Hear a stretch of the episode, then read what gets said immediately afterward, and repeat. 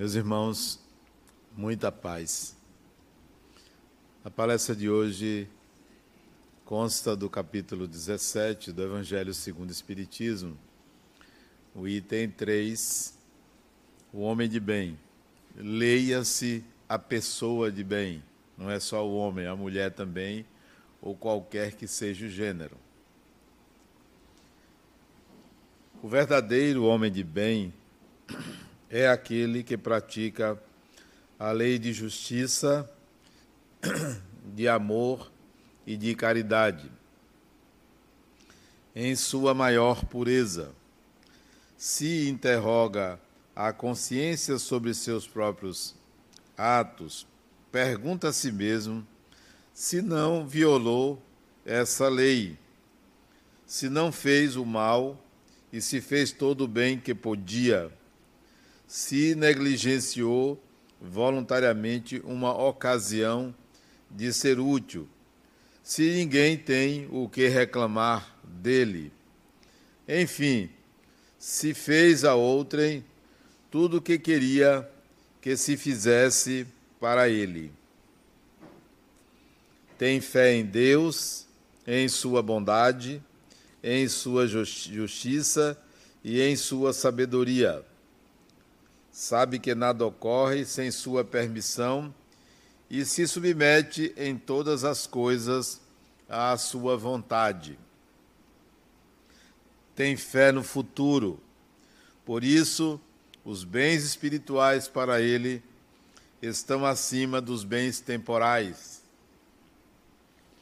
Sabe que todas as vicissitudes da vida, todas as dores, todas as decepções, são provas ou expiações e as aceita sem murmurar.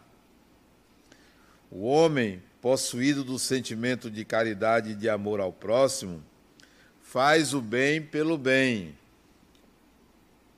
sem esperança de recompensa, retribui o mal com o bem, toma defesa do fraco contra o forte e sacrifica sempre seu interesse pela justiça.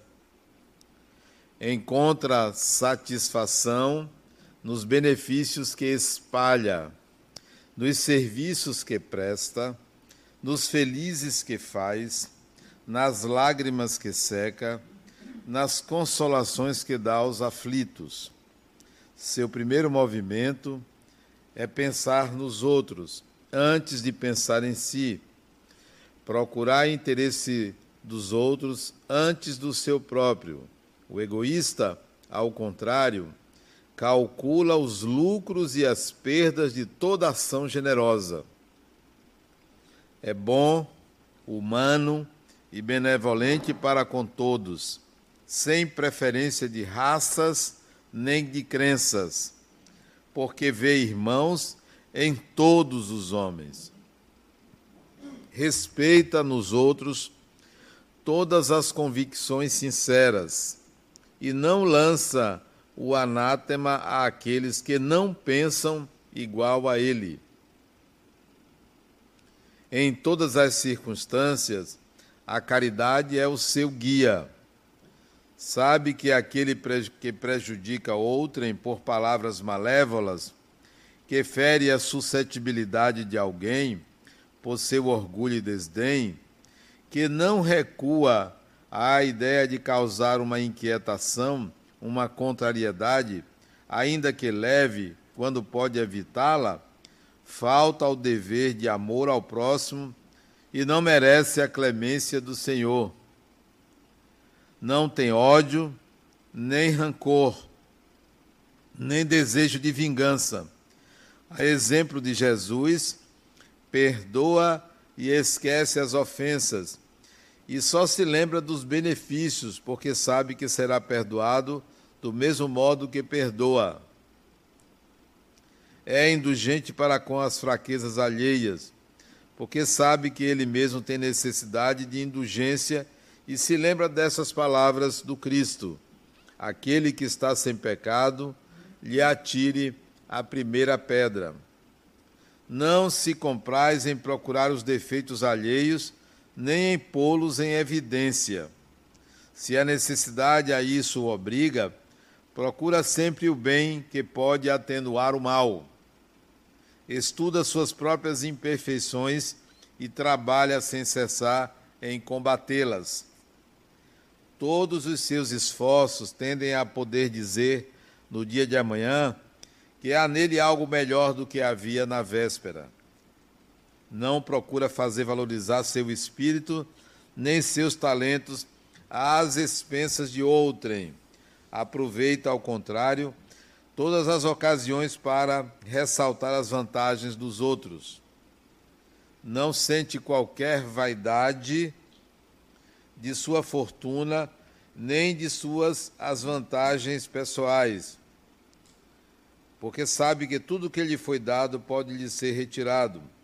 Usa, mas não abusa dos bens que lhe são concedidos, porque sabe que é um depósito do qual deverá prestar contas e que o seu emprego, o mais prejudicial para si, é o de fazê-los servir à satisfação de suas paixões.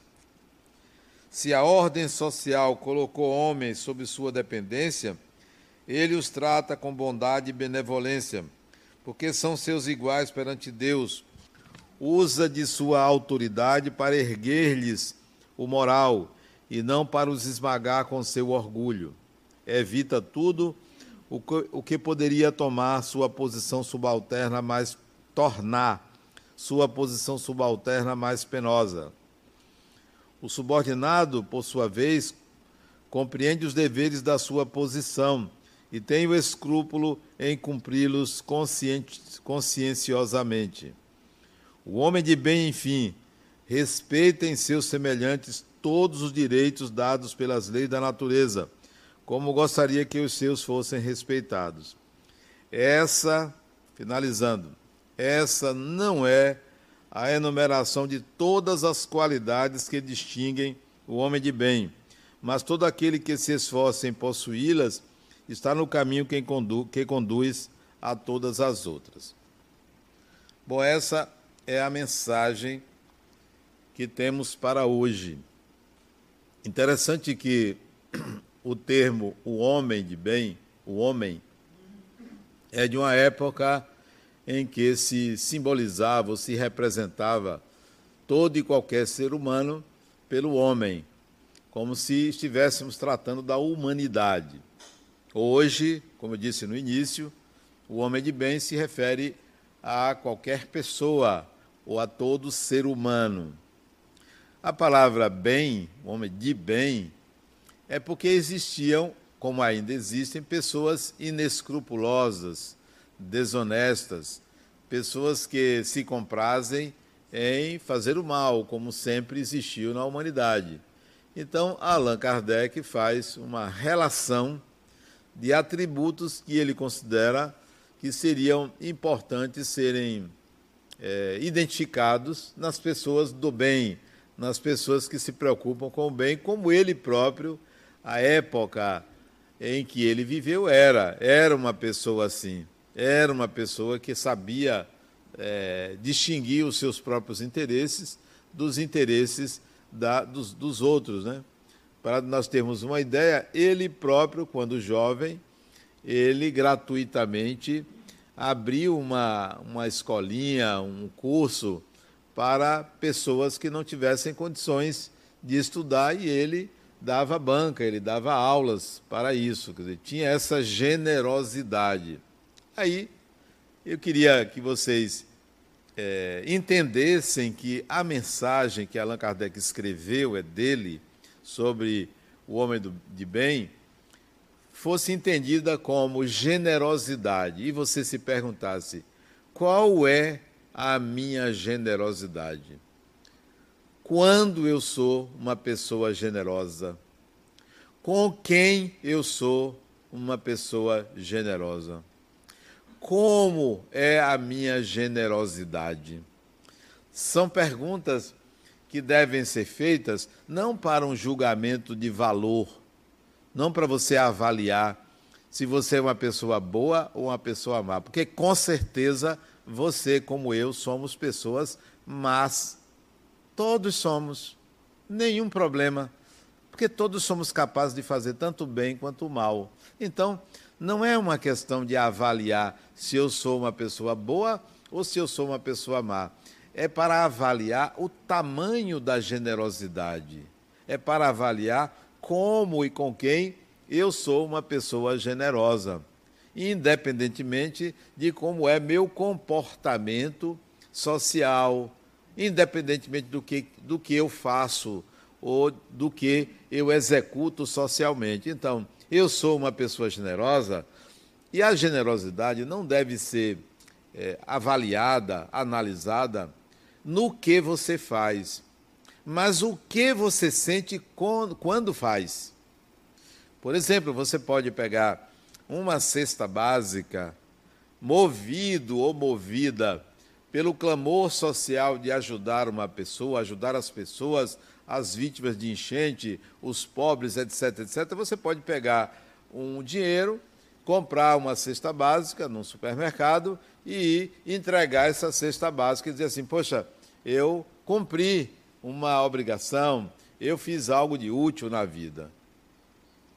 Essa é a sua generosidade. Mas você pode fazer a mesma coisa sem estar movido ou movida pelo clamor social, pela mídia, ter o desejo de fato de ajudar uma pessoa e você comprar no mercado a cesta básica, ir lá na casa da pessoa e entregar e se sentir muito bem fazendo aquele gesto porque você realizou algo íntimo, pessoal, exclusivo.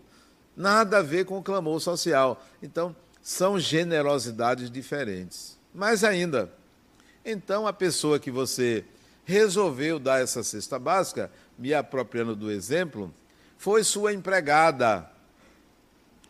Ou é alguém é, com quem você é, é, conviveu e que você tem gratidão a essa pessoa. Então você vai, compra a cesta básica e dá com muito prazer àquela pessoa, por gratidão.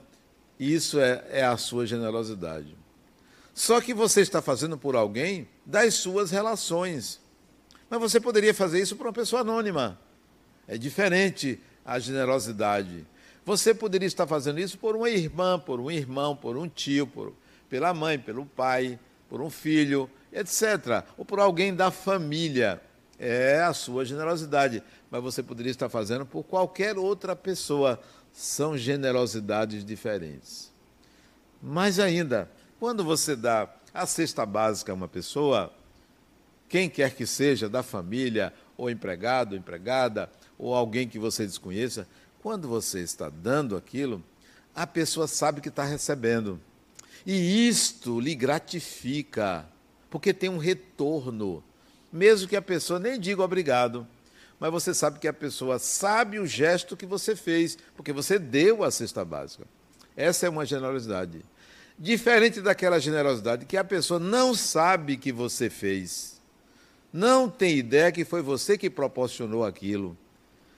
Não sabe que, eh, por exemplo, recebeu uma promoção no trabalho e não sabe que foi você que intercedeu anonimamente para que aquela pessoa fosse beneficiada pela promoção. Isso é outro tipo de generosidade, diferente daquela que para quem você faz, a pessoa sabe que você fez. Então, a pergunta novamente é: como é a sua generosidade? Para quem ela se destina? Qual é o tamanho dela? Quais são as características da sua generosidade? Uma vez eu estive em contato com uma pessoa muito generosa, muito generosa. E em particular, na época, isso tem muitos anos, eu era um jovem, devia ter uns 25 anos, portanto, fazem 40 anos atrás, eu fui pedir uma ajuda financeira. Como se eu pedisse hoje 100 reais. É uma quantia alta, mas acessível a quem eu estava pedindo. Ok, ele prontamente disse: Não, Adenauer, é, você está precisando? Eu vou te dar. Me deu 200 reais. Eu pedi 100, ele me deu 200, ele dobrou. Só que é o seguinte: quando ele foi me dar o dinheiro, ele veio a público para que as pessoas vissem que ele estava me dando dinheiro. Então, generoso, porém, queria o aplauso coletivo. Adorei os 200 reais, porque foi dado, ainda bem que não foi emprestado. Foi dado. Mas observe como é a generosidade da pessoa. Como é a sua? É para ser vista? Não está errado. Não é errado isto. É apenas o modo como você lida com a, com a sua generosidade. Então, como ela é pública, é privada, é anônima, é explícita, espera a retribuição, quando uma pessoa diz fulano foi ingrato, certamente não avaliou que a sua generosidade tem um milímetro de tamanho. Porque se eu dei, eu não devo esperar retribuição. Ingratidão é uma palavra que não cabe na doação. Não cabe. Nunca espere, nunca, de ninguém, sequer obrigado, porque eu estou dando porque quero. Eu não estou dando para obter o aplauso, reconhecimento ou que a pessoa me agradeça e fique feliz. A felicidade de quem dá é de quem dá. De quem recebe é problema de quem recebe. Então, se sua generosidade está na medida da alegria do outro, da felicidade do outro, meus pêsames. É uma generosidade pequena, pequeníssima. Qual é o tamanho dela? Se você está esperando que Deus lhe recompense, também é uma generosidade pequena, porque você está fazendo para obter vantagens divinas. Como se Deus só ajudasse quem doa. Imagine se só ajudasse quem doa. É, acho que 90% da humanidade estaria sem Deus, ou estaria perdida. Não, o sol nasce para justos e injustos, para bons e maus, para gratos e ingratos. Então, não. O problema de dar é meu, não é de querer fazer a felicidade do outro. Dou porque gosto de dar. Até contei o ano passado uma experiência que eu tive. Eu estava dando um curso de oito aulas, um curso pago, isso na minha vida profissional. Aliás, não, um curso para a Fundação La Harmonia. E as pessoas do curso, os alunos, me pediram que eu desse uma aula gratuita, em vez de oito, nove. Eu não tinha tempo. E disse: não, eu não posso dar. E uma das pessoas disse assim: Mas Adenal, você é espírita. Você é uma pessoa boa. É uma caridade que você vai fazer. Aí eu aproveitei e disse assim: Olha, a minha bondade não lhe pertence. A minha bondade não pertence às pessoas. Eu uso quando eu quero.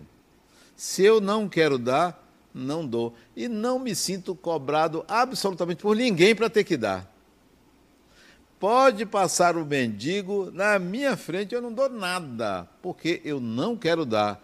Pode passar o mendigo na minha frente e eu dou o que eu quiser dar, porque a caridade não pertence ao outro, pertence a você. É você que usa. Então eu disse a ele, fulano, não, a caridade é minha. Eu dou se eu quiser. E eu não tenho vontade de dar uma aula extra a vocês. Não tenho vontade. Nenhuma, zero vontade. Aí, uma a aluna, sempre a mulher, tem que entrar no meio e mudar tudo. Ela disse assim: Adenauer, eu entendo isso, mas você poderia consultar o Xing, era uma aula sobre Xing. Você podia consultar o Xing para ver se o Xing diz, se o Xing disser que seria bom para você dar uma aula extra, você dá. E aí eu resolvi seguir o conselho da mulher. Não é que o Xing disse, dê uma aula extra. Aí eu dei uma aula extra, né? Mesmo sem tempo, gravei e dei essa aula extra. Mas isso foi só para ilustrar, para dizer a você que a caridade lhe pertence, não pertence ao outro. Por que lhe pertence? Porque ninguém pode lhe cobrar que você deva ter que fazer, que você é obrigado a dar. São aquelas pessoas que, poxa, se eu não fizer a caridade aqui, vão notar que eu não sou uma pessoa boa. Pode notar que, que eu disse? Nós somos pessoas boas ou más? Em primeiro lugar, nós somos pessoas más. Pode observar, porque para ser criticado, basta um gesto em desacordo com a normalidade coletiva. Basta um. Basta um milímetro para as pessoas acharem que você não vale nada. Agora, para achar que você é uma pessoa maravilhosa, tem que proceder bem sempre. Então, não, nós somos pessoas más e não me causa nenhum re, é, receio de dizer isso, porque se você não sabe o tamanho da sua maldade, você faz e os outros notam, mas você não nota. Porque você não sabe o tamanho dela. Uma vez assistindo a uma entrevista, isso deve ter uns 20 anos atrás, assistindo uma entrevista, e é, inadvertidamente a imprensa colocou um assassino para dar um depoimento na televisão. Acho isso um absurdo dar visibilidade a esses acontecimentos. Está tudo bem. Enquanto ele falava, ele tinha matado não sei quantas pessoas, estuprado. Eu olhei para aquele indivíduo na televisão e me perguntei: somos irmãos? Somos. Somos todos espíritos criados pelo mesmo Deus, mesmo Criador, eu e ele. Seria eu capaz de fazer o que ele fez, matar uma pessoa, por exemplo? Aí eu fui analisar, Adenauer, você seria capaz de matar uma pessoa? Aí eu pensei assim, seria, a depender da circunstância. Por exemplo, se qualquer pessoa fosse agredir uma criança, em defesa de uma criança, eu iria conter essa pessoa. E nessa contenção poderia haver um crime. Eu poderia matar a pessoa para evitar um mal maior. Estou dando um exemplo. Então, eu seria capaz de matar também. Eu, Adenauer, seria capaz de matar. Seria capaz de roubar, depende das circunstâncias. Qual era a diferença entre eu e ele, aquele assassino da televisão? Antes da diferença, somos iguais, porque somos capazes de matar, eu e ele. Somos diferentes, porque ele faz e eu não faço. A única diferença é essa. A capacidade de matar, de roubar, de fazer o que eu quiser, eu tenho. E se você nega essa capacidade, você não se conhece. Porque em situações limites, todo ser humano age como animal. A diferença é que eu não faço não quero fazer, não tenho desejo de fazer. Mas as circunstâncias podem me obrigar a ter uma atitude, se eu não conseguir outra forma de agir dessa forma. Então, eu não posso negar o mal que existe em mim, porque o mal não é um acontecimento externo. O mal é uma condição interna. O mal está em mim. Se uma pessoa me faz mal, esse mal é meu. Se veio a mim, me pertence. Mesmo que provocado por uma pessoa intencionalmente contra mim, aquilo me pertence. Porque se você não tomar a propriedade de tudo o que acontece à sua volta, em que você participa, você se aliena de você mesmo. É uma alienação. É fato que eu não quero que aconteça aquilo, eu não quero que uma pessoa me faça mal. Porém, se uma pessoa me faz mal, eu tenho que descobrir qual é a responsabilidade que eu tenho nisso e que o universo, a vida, o divino colocou aquela pessoa naquele lugar. Porque ninguém é usado por Deus para ser feitor Ninguém é usado por Deus para fazer mal a ninguém. Então, se uma pessoa faz mal a você, é por intenção dela. Porém, se esse mal chega a você, é porque você tem uma predisposição para passar por aquilo. Se a pessoa não fizesse aquilo com você, algo iria lhe acontecer que lhe levaria a, si, a semelhante experiência. Então, o mal que vem de fora me pertence porque ele está dentro de mim. E eu preciso descobrir o que em mim cria as situações. O que em mim favorece que aquilo aconteça. É esse, esse é, o, é a reflexão do chamado autoconhecimento. O autoconhecimento é você descobrir o que em você provoca as situações. O que em mim provoca que eu vá para o trabalho e bata o carro. O que em mim provoca que eu perca um documento. O que em mim provoca que eu é, meu celular quebre. O que em mim provocou essa interrupção? Eu tenho que buscar sempre isso. Isso é que é autoconhecimento. É você tentar descobrir como você provoca a vida, como você cria os cenários, como você faz com que as coisas aconteçam. Principalmente, principalmente, você quer se conhecer? Analise todas as situações que você não foi causa direta. Não foi você mas, mas lhe atinge. Tudo que lhe atinge e que você não foi causa direta é Deus conversando com você. É a vida conversando com você. É você que cria essa situação, essa linguagem de comunicação com o divino. E esse é um processo de autoconhecimento direto.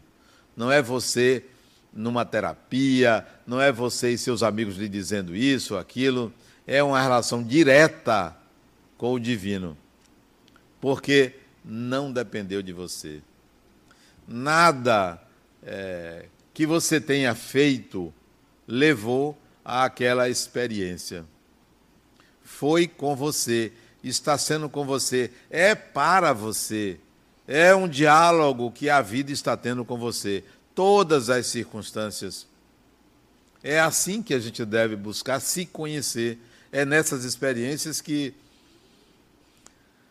eu não fiz nada agora para que isto aconteça. Nenhuma ação minha levou a isto.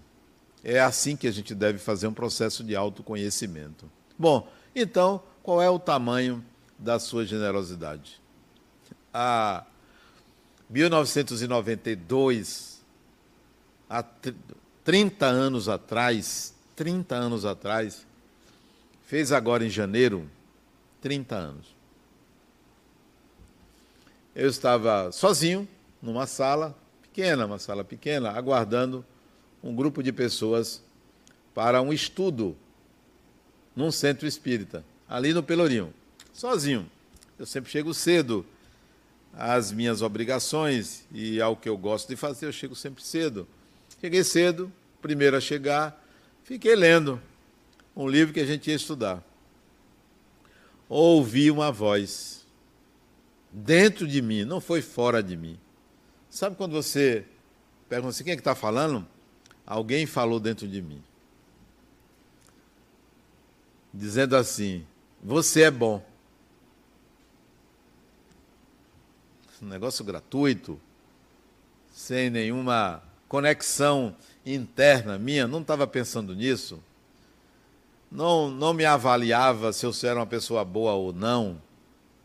E imediatamente eu disse assim: não, não sou bom, não.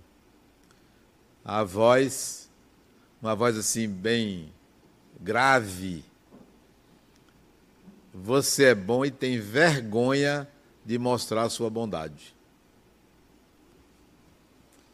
Eu ouvi aquilo e analisei que era verdade. Eu era engenheiro, trabalhava com homens, trabalhava em obras, lidava com peões, lidava com aquela sociedade tecnológica, técnica. Então, o raciocínio era cartesiano, qualquer frase dita de forma mais afetuosa seria olhado de lado, né? Então eu me policiava para não parecer muito feminino, né? E eu sempre tive um jeito feminino bem antes disso, né? Mas eu me segurava para não dar bandeira, para não achar que eu tinha que sair do armário. Aí, então eu ficava assim meio não, não posso fazer isso, não posso dar uma palavra amiga para uma pessoa, um gesto de bondade. Eu me policiava, sim. E ele disse isso você tem vergonha de mostrar sua bondade. E eu concordei. Quando eu concordei internamente com aquilo, ele disse assim para mim: Quer fazer uma obra comigo? Se quero. Nasceu isso tudo. 1992. Se inscreva aí. Fundação La Harmonia. 30 anos atrás. Construir e manter um centro espírita, uma creche, escola, tal, tal, tudo, né? Tudo. 1992. O que que ele propôs para mim? Um trabalho conjunto. Por que ele propôs? Porque ele mediu a generosidade que eu não percebia. Se percebia, não valorizava. Eu estou dizendo isso não é para vocês valorizarem minha generosidade, generosidade, não. É vocês identificarem a de vocês. O que, é que vocês fazem com ela? Ou como eu tinha, tem vergonha dela, de demonstrar. Ou acha que ela deve simplesmente ser externa.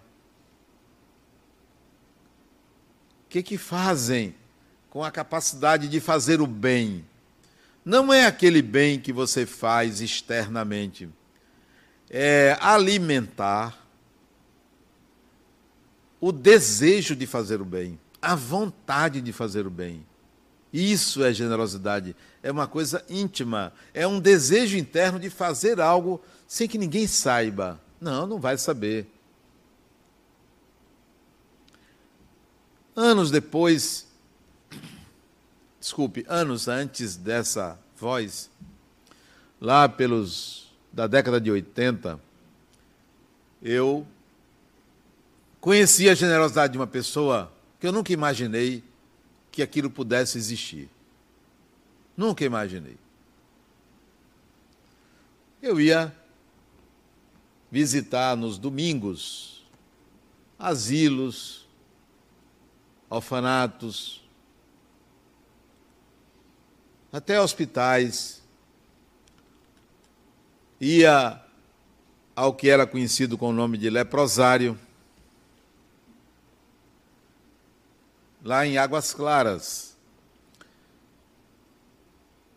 E um dia de domingo, domingo de manhã, eu estava visitando os internos do hospital de ranceníase, que é o termo técnico, do que antigamente era conhecido com o nome de lepra. Estava lá visitando e um amigo chegou, Adenauer, vamos a... Doutor Augusto, o nome dele, ele já desencarnou. Ele era, naquela época, acho que superintendente da CAPEM aqui na Bahia. Eu quero que você venha conhecer um amigo meu aqui dentro da colônia. Colônia Dom Rodrigo de Menezes, Hospital de Hanseníase. E fui.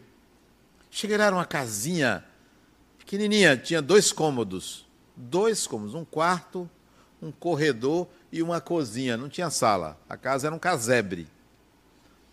Várias pessoas em volta da casa, na janela do quarto. E eu cheguei, o doutor Augusto foi empurrando as pessoas, me levando até a porta, e tinha um casal José e Margarida. Ele não andava, porque não tinha os pés. A Hanseníase já tinha levado o, os pés, os dois pés. Ele não andava. Mas enxergava. Margarida, a esposa, andava, mas era cega. E esse casal vivia ali numa simplicidade muito grande, uma pobreza muito grande, ambos com ranceníase. Da janela daquele quarto, eu olhei para aquele homem, ele já devia ter uns sete, quase 70 anos, usava um óculos bem fundo de garrafa, ele tinha uma cadernetinha velha, surrada, em espiral, e ele tinha um cotoco de lápis que ele ficava anotando umas coisas. De lá de dentro do quarto, ele olhou para mim e disse: Venha cá. Eu dei a volta e entrei no quarto e me sentei à cama onde ele estava sentado também. E Dona Margarida, essa senhora magrinha, cega, estava sentada numa cadeirinha no canto do quarto. E ele chegou para mim e disse assim: José é o nome dele. Como é seu nome? Eu disse: José, meu nome é mais simples do que o seu. Meu nome é Adenauer. Você vai pegar logo. E, de fato, ele foi logo dizendo: Adenauer? Adenauer. Aí ele pegou o lápis e anotou meu nome. A cadernetinha tinha só o primeiro nome das pessoas. Que ele ia perguntando: como é seu nome? Anotava. Aí eu perguntei, José, por que, que você anota o nome das pessoas? Ele disse, não, é para eu não esquecer. Aí Margarida falou, sabe como é mulher? Né? Mulher não deixa barato o negócio. Ela disse, não, não é não. Fala a verdade, José. Ele, mulher, deixa de história. Ela, José, fale a verdade, José. Por que, que você anota o nome das pessoas? Ele ficou calado. Isso todo mundo assistindo ali da janela daquele casebre. Aí ela disse: ele anota o nome das pessoas, porque de noite, quando a gente vai dormir, antes de dormir, ele reza por cada pessoa que vem visitá-lo. O nome disso é generosidade, que ela relatou mas ninguém sabia daquilo. Para mim foi uma experiência inesquecível saber que um homem doente, que não anda, sendo visitado, tinha o cuidado de rezar por quem visitava ele, que achava que estava fazendo um bem para ele. E que ele retribuía sem que ninguém pedisse dessa forma. Isto é generosidade, em que o beneficiado o beneficiário, ele não sabe disso, não tem a menor ideia, acha que é aquele que doa. Então, quando você doar algo para uma pessoa, saiba que o bem que você fez pertence à pessoa, mas a capacidade de fazer o bem pertence a você. Se eu faço bem uma pessoa, ela que tem que dar conta do bem que ela recebeu. Isso é um problema dela. Se ela vai ficar feliz, se não vai ficar feliz, isso é o problema dela. Agora o meu é: sou capaz de fazer isso? Quantas vezes? Quero fazer? Desejo fazer? O que é que sinto quando faço? Esse é o tamanho da sua generosidade. Então, o homem de bem, falado aqui para Allan Kardec, parece muito àquela época com uma pessoa que socialmente era do bem, cumpridor da justiça, não discrimina ninguém, compreende todo mundo, pensa nos outros. Bom, estas são características visíveis externamente, mas internamente, como é? O que, é que se passa? Porque é o que se passa internamente, é o seu eu como ele é, que continua após a morte. O que você fez na terra, você entregou a quem recebeu. Se eu fiz o bem às pessoas, bom para elas, para mim, só fica a capacidade de fazer, se eu tenho isto ou não tenho. Você pode construir escolas, hospitais, ser um benemérito. Isso é bom para a sociedade. Será que é bom para você? Será que isso faz bem? Será que você tem a capacidade de fazer isso de novo? Ter isso como habilidade integrada? Que é isso é que, é que você leva. O que você leva não é o bem que você fez. O que você leva é a capacidade de fazer o bem. Isso é que importa. E se você adquirir a capacidade de, você nunca perde. Jamais perde. Eu conheço uma pessoa, menino, menino, menino, menino, era um, era um menino. Sentou, cinco, seis anos de idade, sentou-se num piano, começou a, a bater assim no piano. De repente, a mãe ouviu que era uma melodia. Ele tinha tendência ou ele tinha musicalidade. Claro, a mãe botou logo para aprender piano. Hoje ele é ele toca piano. Não é pianista, mas toca piano. De onde vem isso? Habilidade integrada. Mais adiante, uma habilidade desse indivíduo enorme para a matemática, uma capacidade de compreensão abstrata além do comum. Profissão: engenheiro. Depois, ele descobriu uma habilidade para voar, piloto. Ele foi trazendo as habilidades de volta. Isto é, tudo que você exercita, tudo do que você tem a propriedade, a tendência vai aparecer na encarnação. Qual é ou quais são as suas tendências? Se as suas tendências são para a inércia, meus pêsames. Meus pêsames. Pessoas que não fazem nada, não gostam de fazer nada e se incomodam quando alguém arranja um trabalho. Eu tenho um amigo que diz, Adenal, eu tinha receio de me aproximar de você para ser seu amigo, porque eu sabia que você, que ser amigo seu dá trabalho. Então, hoje ela trabalha comigo. Bem-vinda. Não existe evolução sem esforço. Não existe evolução sem sacrifício do tempo. Não existe evolução sem integração de habilidades. Então, quer ser uma pessoa do bem, desenvolva sua generosidade. Desenvolva anonimamente. Primeiro aonde? Em casa. Generosidade em casa. Principalmente com aquelas pessoas em casa que você não simpatiza. O dia que você for generosa com essas pessoas, ou generoso com essas pessoas, você estará plantando em você essa árvorezinha que vai crescer chamada generosidade ou bondade, que é muito preciosa, diferente de fazer caridade.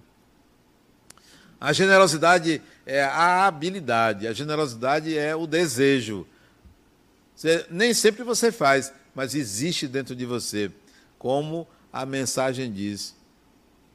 Você possui isso dentro de você, independentemente das circunstâncias. Se não possui essa generosidade, desenvolva. Comece fazendo, comece agindo, porque o fazer nem sempre é saber. O fazer pode ser um treinamento.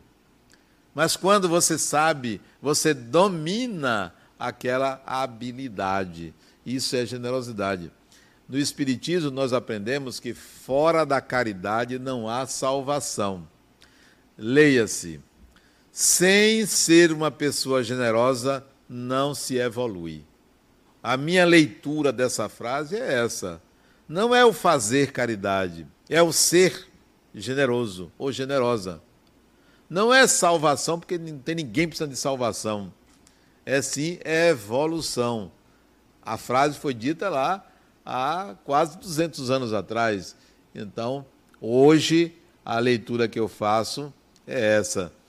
Sem ser uma pessoa generosa, não há evolução. Quer ser uma pessoa do bem, desenvolva a sua generosidade, porque ela é um um estado de espírito que lhe traz equilíbrio, harmonia, paz, disposição, determinação, e isso vem da descoberta da generosidade. Não tenham vergonha, como eu tinha lá atrás, de mostrarem é, para vocês mesmos a generosidade que existe no coração. Muita paz.